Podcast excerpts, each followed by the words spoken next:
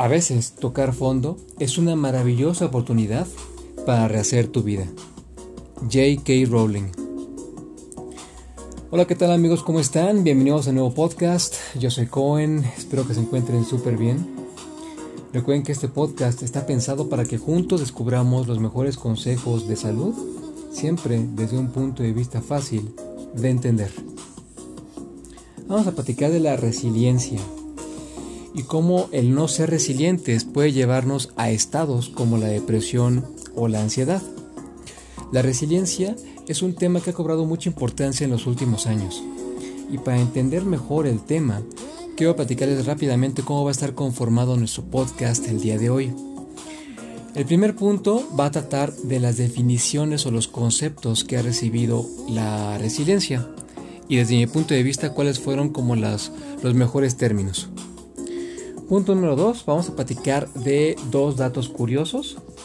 Punto número 3, vamos a hablar de los tres pasos para volvernos más resilientes. Y como cuarto y último punto, voy a compartirles mi opinión sobre la resiliencia. Si están listos, comenzamos.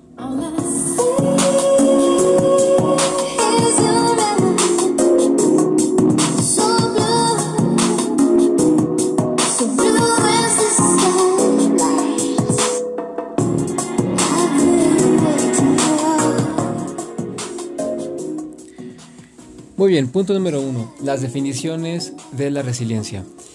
Se ha dicho que la resiliencia es la capacidad para adaptarse a las dificultades de la vida. Otra definición dice que es la capacidad para sobreponernos a los problemas. Una tercera definición dice que es la capacidad para transformar lo negativo a positivo. Como dice la frase famosa, no es lo que te pasa, sino cómo percibes lo que te pasa y todavía más importante, cómo respondes a eso que te pasa. Pasamos al punto número 2, datos curiosos.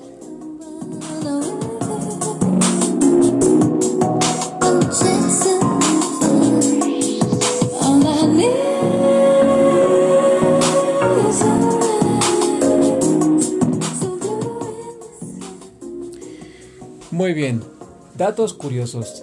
Resulta que dentro de los factores que pueden eh, influir en qué tan resilientes somos, están por ejemplo nuestro estatus económico, también está la crianza de nuestros padres, está inclusive la información que consumimos o leemos, y bueno, al parecer dentro de los factores que tienen mayor influencia, el principal es la genética.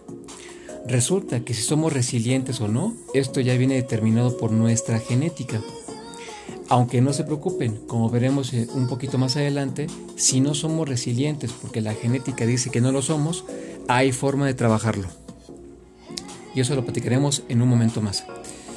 También quiero decirles dentro de este apartado que los países más resilientes del mundo son los siguientes.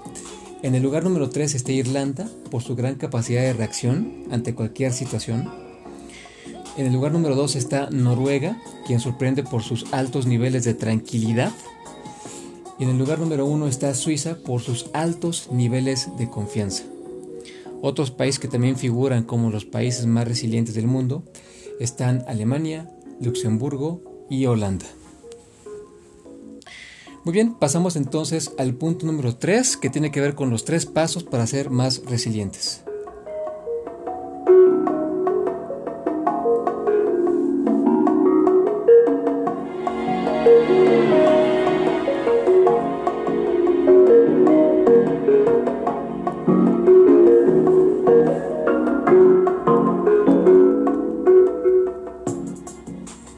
Muy bien, el paso número uno para ser más resilientes consiste en ser más positivos. Y esto suena muy fácil, pero ¿cómo lo logramos? Cuando tenemos una dificultad es difícil ser positivos. Aquí el truco está en, primero que nada, sentirnos útiles. Si no veo la forma de resolver un, un problema, el que sea, aquí la clave está en, primero en buscar serle útil a alguien más, para que a partir de ahí pueda surgir el positivismo que necesitamos. Es el punto o el paso número uno. El paso número dos tiene que ver con aprender a percibir los obstáculos no como problemas, sino como retos o desafíos. Tenemos que entender algo, los problemas no son para huir de ellos, son para aprender de ellos. Si asumimos un papel de víctimas, va a ser imposible que haya progreso o un tipo de crecimiento. Entonces, aprendamos a ver las cosas de manera distinta y entendamos que todo lo que pasa pasa por algo y por lo general es para aprender, para aprender, para crecer, para volvernos una mejor versión de nosotros mismos. Y punto número 3, redes de apoyo. Tenemos que saber y tenemos que realmente darnos cuenta que siempre existe eh, algo que puede sostenernos para salir adelante. Siempre existe una persona y si no es una persona está quizá un libro, si no es un libro está quizá un curso gratuito y si no es un curso está un podcast quizá como este que puede darnos como las herramientas o quizá un consejo puntual para poder resolver cualquier situación que tengamos o cómo al menos empezar a dar los primeros pasos. Muy bien, pasamos entonces al cuarto y último punto, que es mi reflexión sobre este tema.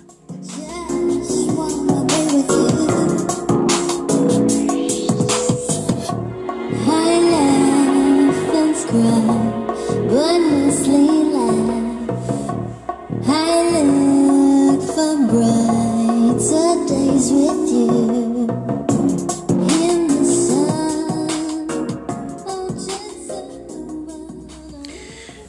mi reflexión sobre este tema es el siguiente y es muy puntual y breve. Me parece que para realmente revelar quién realmente somos, no nos queda otra más que ponernos a prueba.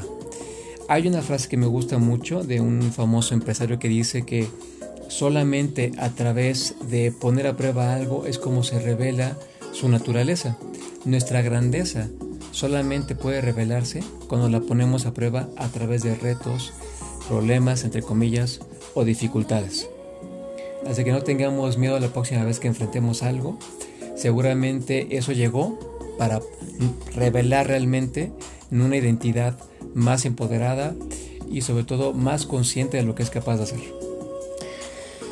Pues simplemente gracias por su preferencia. Esto fue prácticamente todo lo que yo deseaba compartirles el día hoy, el día de hoy, perdón, con respecto a la resiliencia. Eh, les recuerdo mis redes sociales para que sigamos en la conversación sobre temas de salud. En Instagram me pueden encontrar como arroba like nobody photography. En Facebook estoy como Isaac Cohen con H intermedia, Isaac con S y A C de casa. En TikTok estoy como fit-cohen con H intermedia. Y pues bueno, mi correo personal es y también terminación gmail.com. Simplemente gracias, nos escuchamos en el siguiente podcast. Yo soy Cohen, cuídense mucho.